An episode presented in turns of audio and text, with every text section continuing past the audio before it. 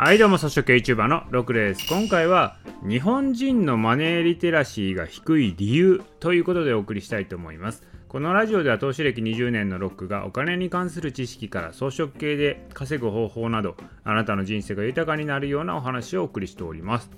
はい、ということでね、日本人はね、マネーリテラシーが低いと言われるんですけれども、これね、私もね、周りを見てお金に関する知識が足りてないなってよく感じることあります。お金ってどうやって作られてるのかとか今お金に関する政策ってどういうことがされているのかあとね税金とか投資に関することこういう基本的な知識がない方結構多いと思うんですよね。でこれなんでね日本人がマネーリテラシー低いのかっていうことなんですけど大きくねこう2つ理由があると思ってます。でその1つ目が何かというと戦後の貯金政策のせい。でもう一つが戦後のサラリーマン大量生産政策のせいとこのせいで日本人のマネーリテラシーは低いんじゃないのかなと思ってるんですよね。一つ目の戦後の貯金政策のせいってどういうことかというともともとね日本人っていうのは特に江戸時代っていうのは酔い越しの金を持たないって言ってたぐらいで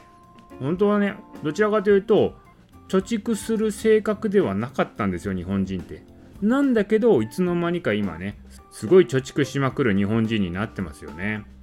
でこれなぜかというとこれね戦後これ日本っていうのはお金がなくなったんですよ。政府にはすんごいお金がなくなったんですね。もう戦争でお金いっぱい使いましたから。でどうしたかというとみんなに貯金させたんですよ。みんなに貯金干渉っていうのを日本はやったんですよね。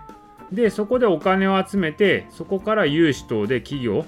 とかにあのお金を貸すことによって産業を発展させるということをやったわけなんですよね。だから国民には貯金は正義だよみたいな概念を植え付けたんですよその時に。みんな貯金しましょうみたいなことを言ってたんですね。でその結果ですよ。本当は経済のために必要な借金というもの借金は悪だという認識を植え付けられたんですね。借金しちゃダメ。お金を貯めなきゃいけないんだ。貯金しなきゃいけないんだみたいな概念がそこで植え付けられたんですよ。ただそれは国がお金集めたかっただけなんですよ。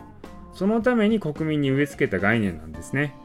もともとは酔い越しの金を持たないっていうねそんなね日本人だったのがいつの間にか貯蓄文化になったわけですよ。で本当はだから借金をしないと経済って良くならないんですよ。その辺のお金の理解をねじ曲げられた結果マネーリテラシーが下がっちゃったということです。でもう一つのねサラリーマン大量生産政策ということなんですけどこれね日本って実は昭和初期の頃ってサラリーマンより経営者の方が多かったんですよ。いわゆる個人事業主の方が多かったんですね。なのに今はサラリーマン比率が多いじゃないですか。これ何かが転換されてるんですよ。でこれがなぜこうなったのかって私も詳しくわからないんですけどこれはアメリカの政策のせいなのかなぜかわかんないですけど現状では我々はね今サラリーマンで固定給で働くように変わってますよね。もともとは経営者ばかりだった国がですよ。今はサラリーマンの国に変わったんですよ。でそうなるとどうなるかというとねサラリーマンっていうのはこれ源泉徴収という天才的な制度があるんですよ。誰が発明したんだっていうねそういう天才的な制度があるんで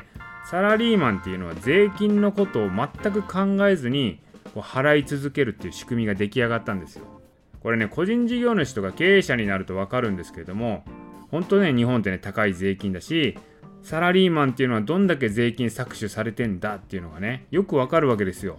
だからこのねサラリーマンを大量生産することによって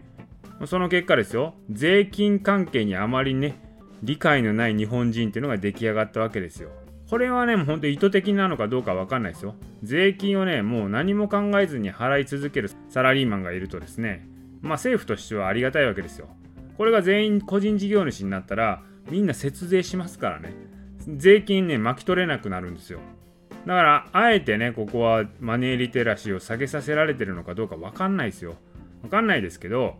いずれにしてもこういう我々ね過去のね政府の政策によってマネーリテラシーの低下が起こされてるということなんですよ。まあまあ本当にこれが意図的なのかどうかわかんないですけども少なくとも我々はですねちゃんとお金の知識を身につけてこうお金を搾取されないようにしていかないといけないなというふうに思うわけですよね。はい。ということでねなんでね日本人のマネーリテラシーは低いのかということなんですけど、まあ、これはね政府の政策のせいなんですよね。これはもう意図的に下げられてるのかもしれないということなんですけどそれは信じるか信じないかはどっちでもええということです。